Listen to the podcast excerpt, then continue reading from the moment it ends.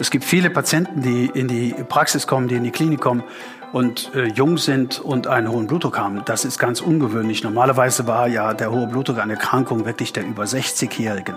Aber es gibt heute durchaus ernstzunehmende Zahlen. Man kann, wenn man das jetzt statistisch mal versucht aufzuarbeiten, fast sagen, dass in den letzten zehn Jahren die Anzahl von jungen Leuten, also der 30- und 40-Jährigen, die bisher vor zehn Jahren und mehr nur einen Anteil von vier Prozent äh, hohe Blutdruckwerte zeigten, dass der heute auf das Doppelte gestiegen ist. Herzlich willkommen zu Forever Young, dem Gesundheitspodcast vom Lanzerhof. Mein Name ist Nietz Behrens und ich bin nicht auf der Suche nach der ewigen Jugend. Ich möchte vielmehr Antworten darauf finden, was ein gesundes Leben ausmacht. Ich möchte gern wissen, was man dafür tun kann, um möglichst lange fit zu bleiben. Aus diesem Grund treffe ich jede Woche einen Gesundheitsexperten, der mir meine Fragen beantwortet. Und wer weiß, vielleicht kann man am Ende durch dieses Wissen doch noch ein längeres Leben führen.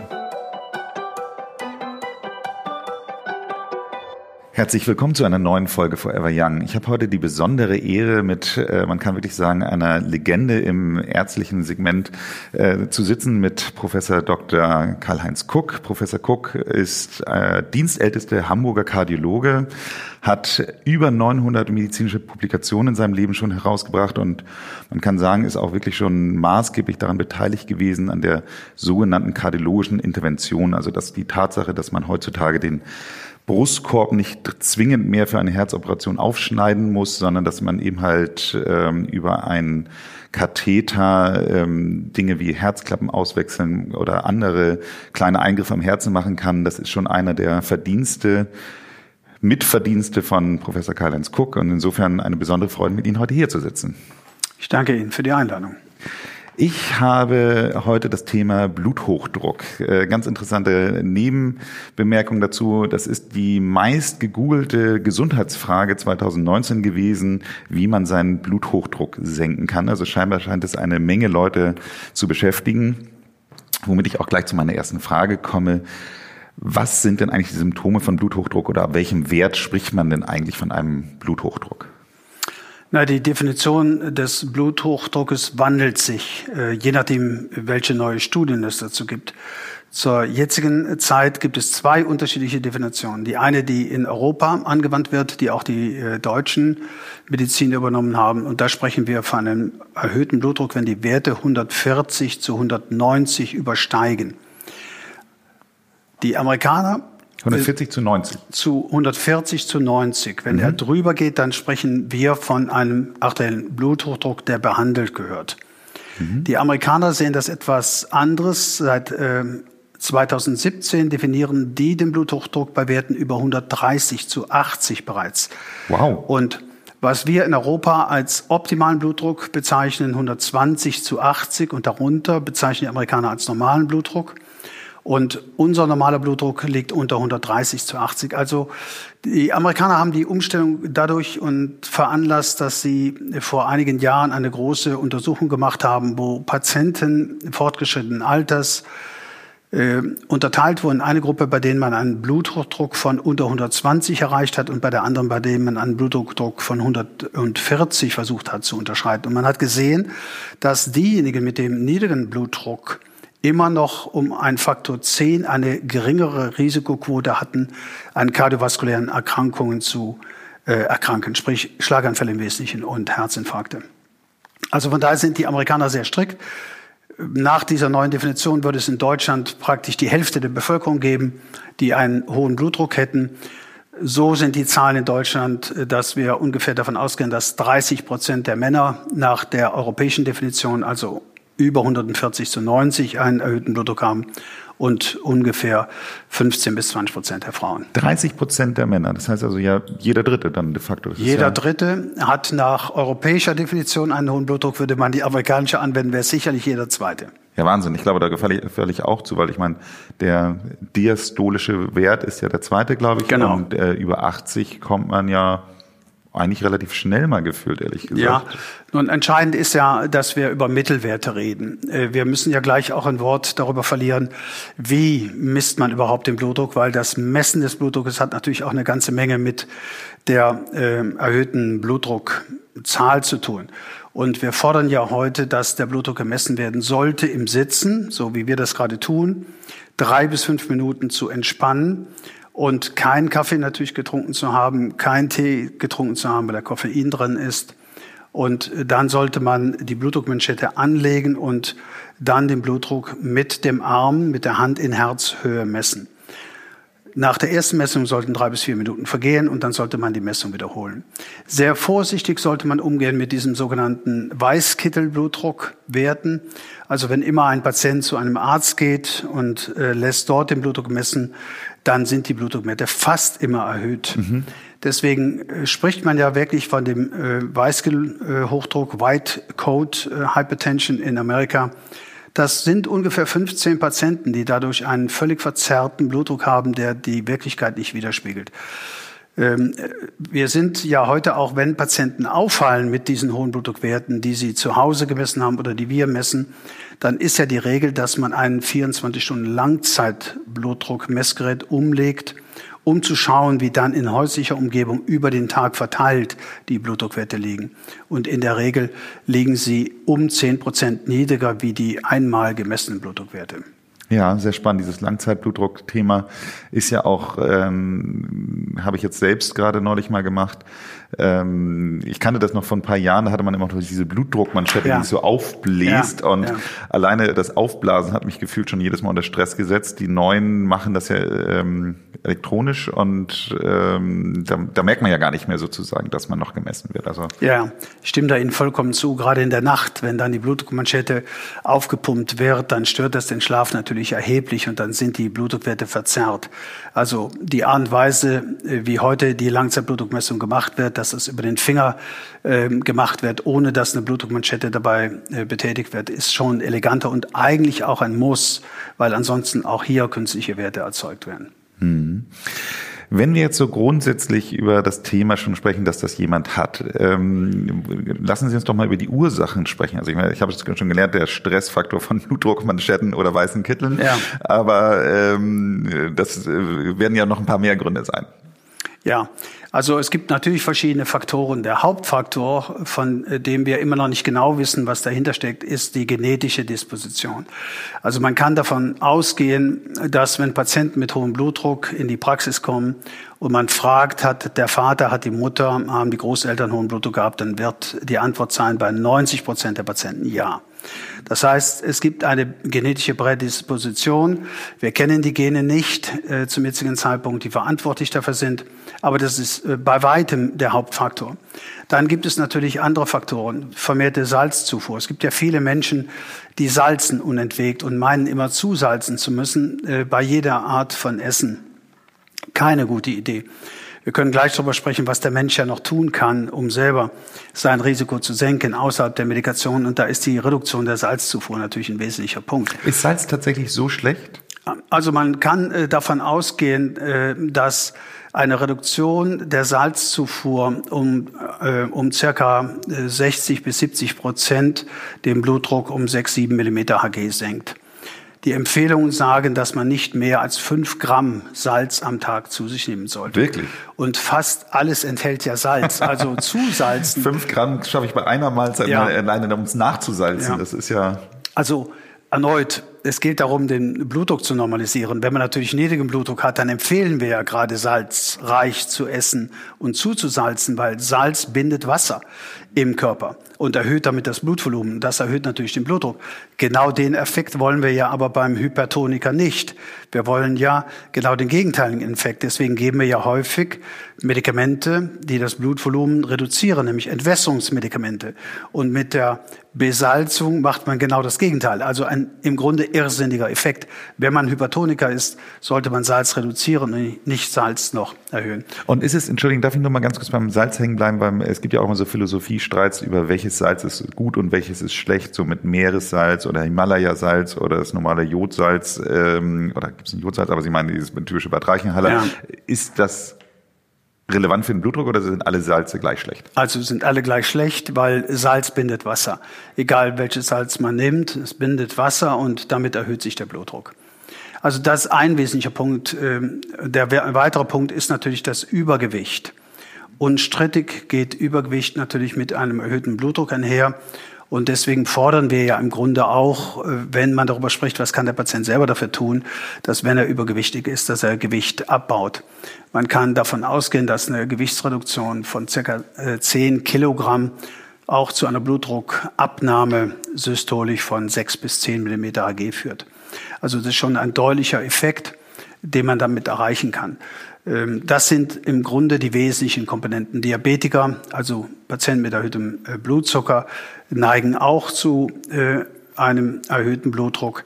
Und neben der genetischen Prädisposition, die wir leider ja nicht beeinflussen können, sind äh, Salzzufuhr, Übergewicht und der Blutzucker, die Blutzuckerkrankheit, die Hauptfaktoren, die eigentlich zu einer erhöhten Blutdrucklage führen.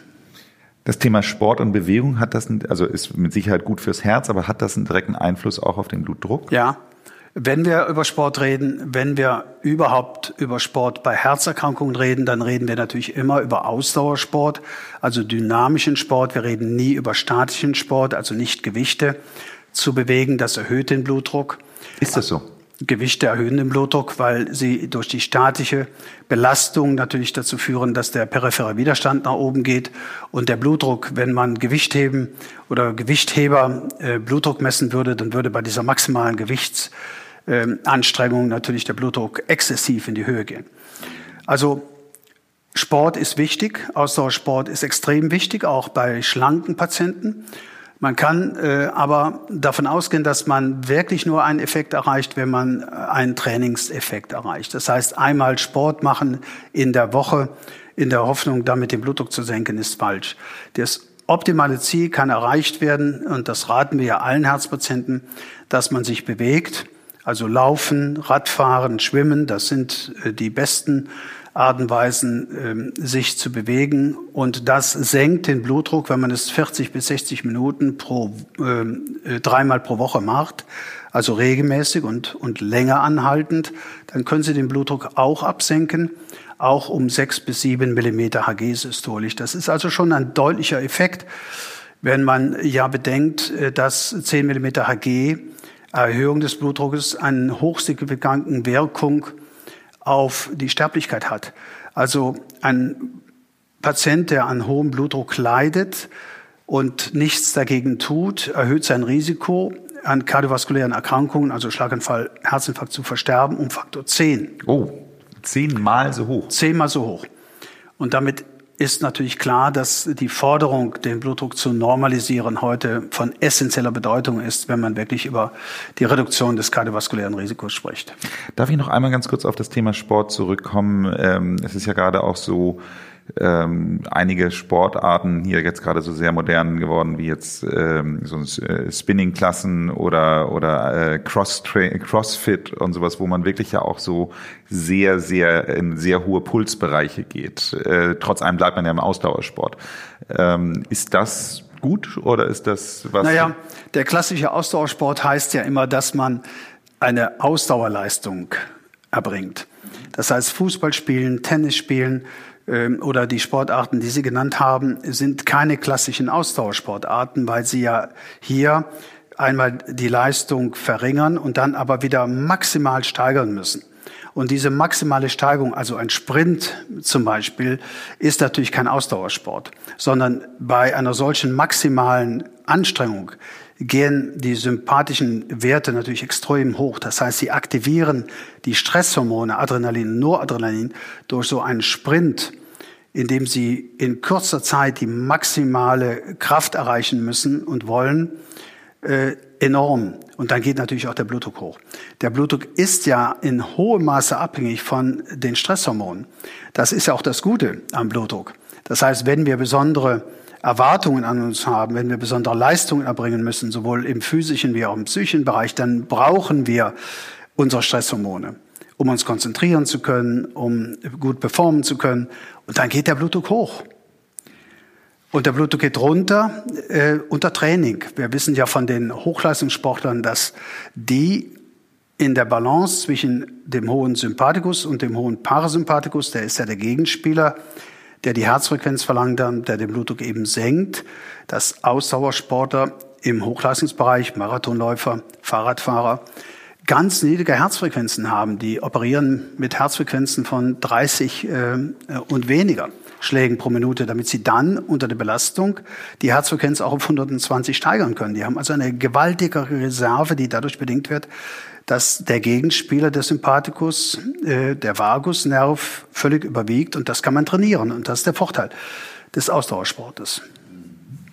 Aber Sie sagen jetzt im Grunde genommen eigentlich, dass auch eine, dass ein Stress auf den Körper ist. Das heißt also, kann dauerhafter Stress, der jetzt nicht vielleicht nur sportlich bedingt, sondern auch beruflich bedingt ist, auch zu Bluthochdruck führen? Absolut.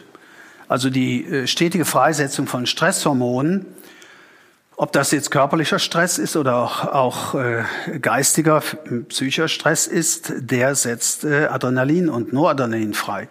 Und Adrenalin und Noradrenalin stellen die Gefäße eng. Das ist deren physiologische Wirkung. Die aktivieren das sympathische Nervensystem. Und die Aktivierung des sympathischen Nervensystems führt am Herzen zu einer Zunahme der Herzkraft und zu einer Zunahme der Herzfrequenz. Das Herz schlägt schneller und führt aber im gesamten Körper zu einer Engstellung der Gefäße, der Arterien. Und eine Engstellung der Gefäße per se erhöht den Blutdruck. Und das ist ja das Dilemma, in dem wir uns im Alter befinden. Da ist die Engstellung der Gefäße dann nicht mehr sympathikusabhängig, sondern altersabhängig. Es führt, kommt zu Verkalkungen der Gefäße und die verlieren die Elastizität. Aber beides macht den hohen Blutdruck. Alter ist nochmal ein gutes Stichwort. Ich äh, hatte immer so das Gefühl, dass ähm, grundsätzliche Herzleiden, Herzprobleme, es sei denn, sie sind wirklich angeboren, eher etwas ist, was ältere Leute betrifft. Ich habe aber in der letzten Zeit so das Gefühl, ähm, dass äh, ich schon deutlich jüngere, also wirklich auch äh, Leute, die schon irgendwie in den 30ern sind, äh, schon schon mit Herzproblemen, die nicht angeboren sind, mhm. zu kämpfen haben. Ist das ist das eine neue Erkenntnis oder hat man die einfach fallen die jetzt nur mehr auf oder haben Sie da irgendwie wie eine Aussage zu? Naja, es gibt schon Untersuchungen, die zeigen, dass äh, bei den älteren Patienten, und wenn wir jetzt sagen älter, ist das ja immer relativ, über den, bei den über 60-Jährigen würde ich mal sagen, dass da eher die Anzahl der Blutdruckerkrankten Patienten abnimmt, erstaunlicherweise, über die Jahre. Wohingegen bei den jüngeren Patienten, also bei den äh, 30 bis 40-Jährigen, die Anzahl von Blutdruckerkrankungen zunimmt. Und der Grund ist wahrscheinlich, dass die älteren Patienten ja doch zunehmend bewusster heute sich auch ernähren und auch bewusster leben und dass die jüngeren Patienten natürlich heute einem ganz anderen Stress ausgesetzt sind wie vor 20 oder vor 30 Jahren. Ich kann das in meinem eigenen Beruf beurteilen. Man sieht das auch äh, ja, in, in Alltagssituationen, wenn Sie sich den Fußball angucken, den Franz Beckenbauer gespielt hat, dann war das Standfußball. und wenn Sie sich heute die Fußballspieler angucken, dann ist ja alles nur noch Geschwindigkeit. Und die Mannschaften, sage ich mal, wie Liverpool, die am schnellsten den Ball nach vorne spielen, die sind hyperaktiv. Aber das ist ja ein Ausdruck unserer Gesellschaft. Wir leisten ja alle viel mehr. Wir arbeiten mehr Stunden. Diese Stunden sind nicht mehr von Pausen gefüllt, sondern der Druck, zu erfolgreicher Arbeit ist ja heute in der Gesellschaft um einen Faktor X viel, viel höher, wie er vor 20 oder 30 Jahren war. Ich kann das aus der Medizin genauso beurteilen. Wir haben ja früher viel entspannter Medizin gemacht, als wir es heute tun. Ich glaube, dass das für alle Schichten der Gesellschaft äh, gleichartig gilt. Und wir haben eben über Stresshormone, wir haben über den Einfluss von Stresshormonen auf den hohen Blutdruck äh, gesprochen. Und unstrittig ist der Stress, den wir im Berufsleben heute haben, in der kreativen Zeit der Jugend viel ausgeprägter, wie er früher war. Und im Alter hat man ein höheres Bewusstsein. Der ältere Mensch heute will ja gesund alt werden. Er will ja nicht mehr krank alt werden, wie man das früher äh, als ähm, Conditio sine qua non einfach akzeptiert hat. Da war Alter mit Krankheit verknüpft. Heute will man gesund alt werden. Und äh, das Bewusstsein, gerade im, im, im zunehmenden Alter, sich gesund zu ernähren, sich gesund zu bewegen, äh, führt dazu, dass insgesamt das Risiko der älteren Patienten, was den hohen Blutdruck betrifft, äh, geringer wird. Spannend. Das heißt also im Grunde genommen eigentlich dieses klassische Bild Bluthochdruck gleich alte Menschen, das muss man sich eigentlich von frei machen, sondern man muss im Grunde genommen eigentlich schon durchaus, wenn man 30, 35 ist, schon mal sich über das Thema Gedanken machen. Ja, es gibt viele Patienten, die in die Praxis kommen, die in die Klinik kommen und äh, jung sind und einen hohen Blutdruck haben. Das ist ganz ungewöhnlich. Normalerweise war ja der hohe Blutdruck eine Erkrankung wirklich der über 60-Jährigen. Aber es gibt heute durchaus ernstzunehmende Zahlen. Man kann, wenn man das jetzt statistisch mal versucht aufzuarbeiten, fast sagen, dass in den letzten zehn Jahren die Anzahl von jungen Leuten, also der 30- und 40-Jährigen, die bisher vor zehn Jahren und mehr nur einen Anteil von vier Prozent äh, hohe Blutdruckwerte zeigten, dass der heute auf das Doppelte gestiegen ist, also nahezu auf acht Prozent. Das ist dann auch schon fast wieder jeder zehnte jüngere Mensch, der einen zu hohen Blutdruck hat, der behandlungsbedürftig ist. Und das ist schon eine gravierende Zunahme in den letzten Jahren. Wahnsinn, Wahnsinn. Also wenn man sich das überlegt, äh, was, äh, was macht man denn als erstes? Also kaufe ich mir dann in der Apotheke erstmal so ein, so ein Blutdruckmessgerät und messe mal selber oder, oder an wen würde ich mich erstmal wenden? Na, es gibt zwei Wege natürlich, die es immer gibt. Der eine Weg ist der, man wird symptomatisch. Wir haben ja eben darüber gesprochen. Äh, was sind Symptome? Es gibt keine spezifischen Symptome, aber äh, wenn man, ähm, wenn man merkt, dass man weniger leistungsfähig ist, äh, wenn man Kopfschmerzen bekommt, wenn man schnell schwitzt, dann sind das alle Gründe, dass der Blutdruck kontrolliert werden sollte. Auf der anderen Seite ist die Krankengeschichte des Elternhauses der Großeltern von großer Bedeutung wie ich davon überzeugt bin, dass diese genetische Komponente sowieso bei fast allen Herzkrankheiten eine entscheidende Bedeutung ist. Erstaunlicherweise, wenn man mit Patienten spricht und sie danach fragt, gibt es diese Krankheiten im Elternhaus, bei den Geschwistern, bei den Großeltern, dann wissen das viele nicht, weil über Krankheit eben selten auch in den Familien gesprochen wird. Und es muss dann schon was Gravierendes passieren, dass man es weiß. Also wenn jemand eine Geschichte familiär hat, äh, in, bei der bekannt ist, dass Eltern und Großeltern einen zu hohen Blutdruck haben, dann sollte man spätestens ab 40 seinen Blutdruck messen lassen.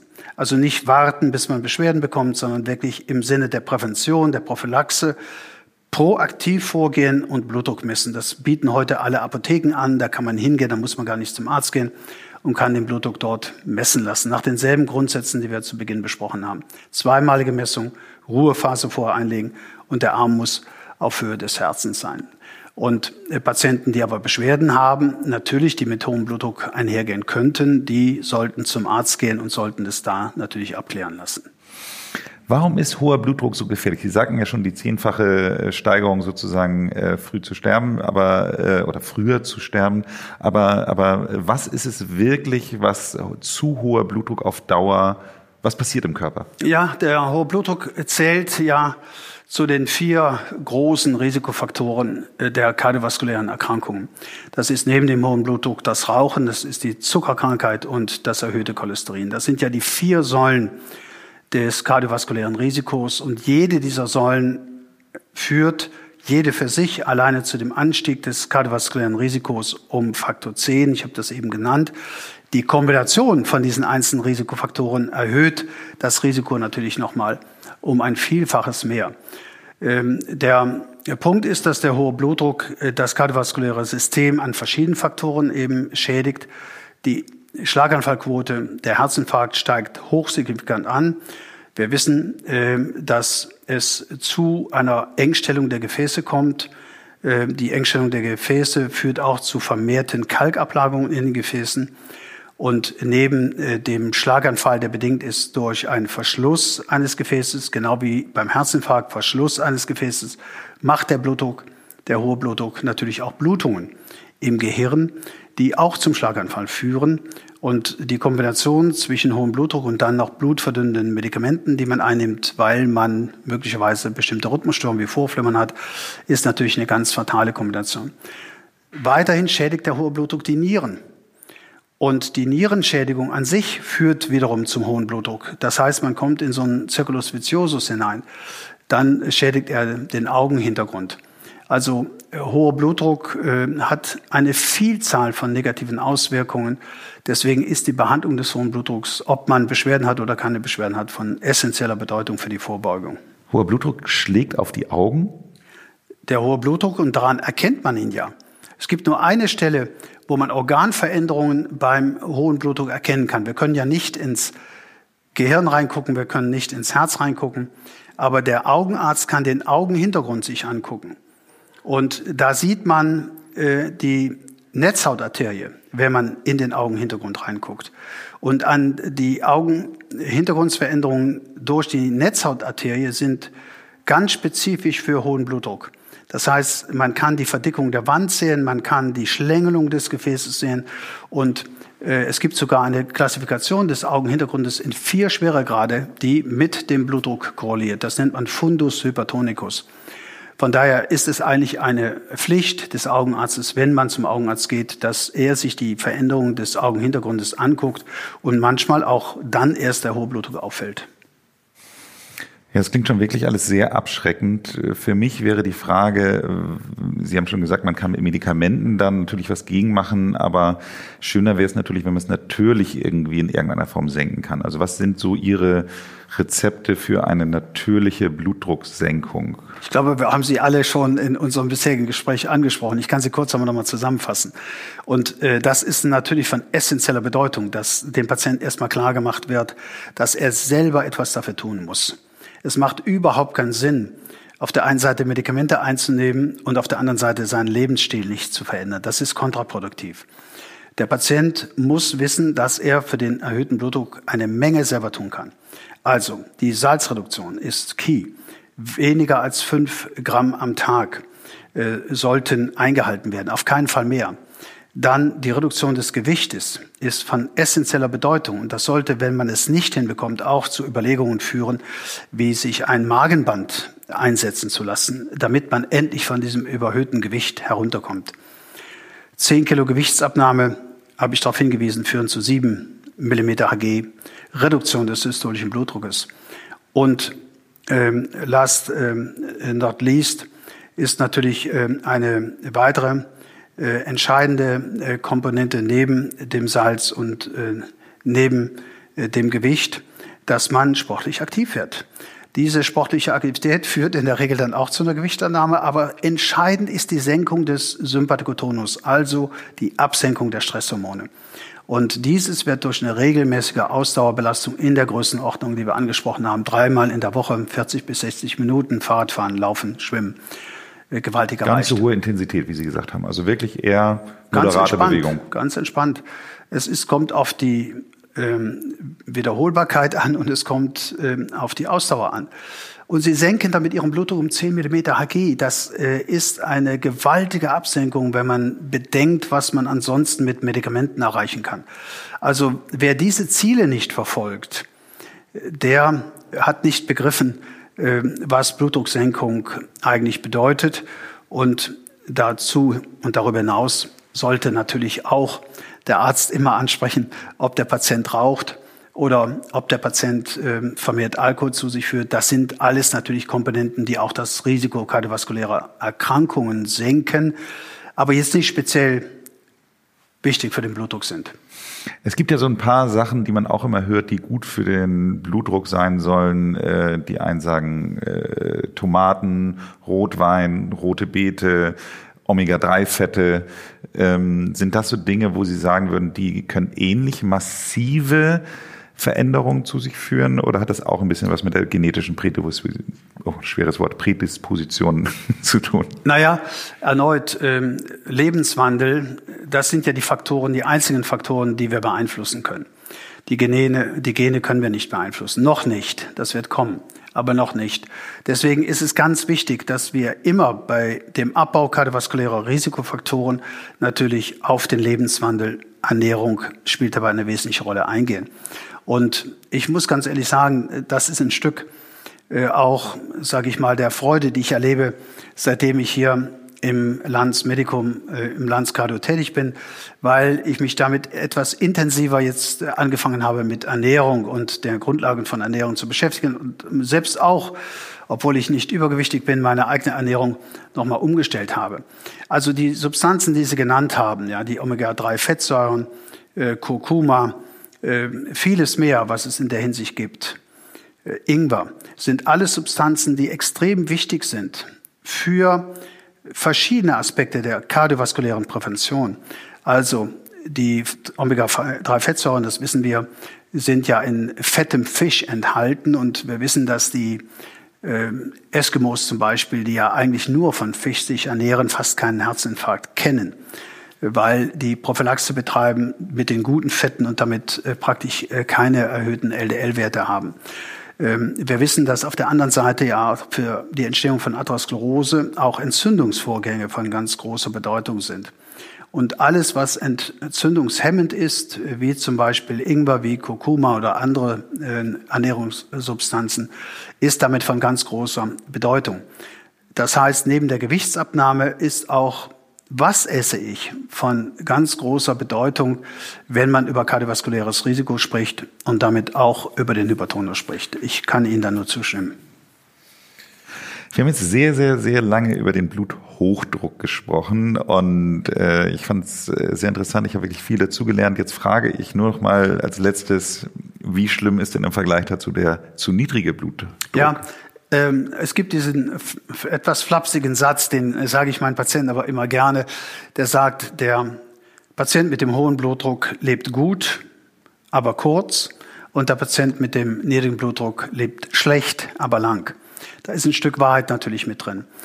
Äh, das heißt, wir müssen uns darüber im Klaren sein, dass Menschen, die einen Blutdruck haben, der wirklich unter 100 Millimeter Hg ist, natürlich eine ganze Reihe von Anlaufschwierigkeiten haben, äh, überhaupt in die Gänge zu kommen. Das ist der niedrige Blutdruck. Und darüber hinaus gibt es natürlich noch diejenigen, die aufstehen und dann sackt der Blutdruck ab.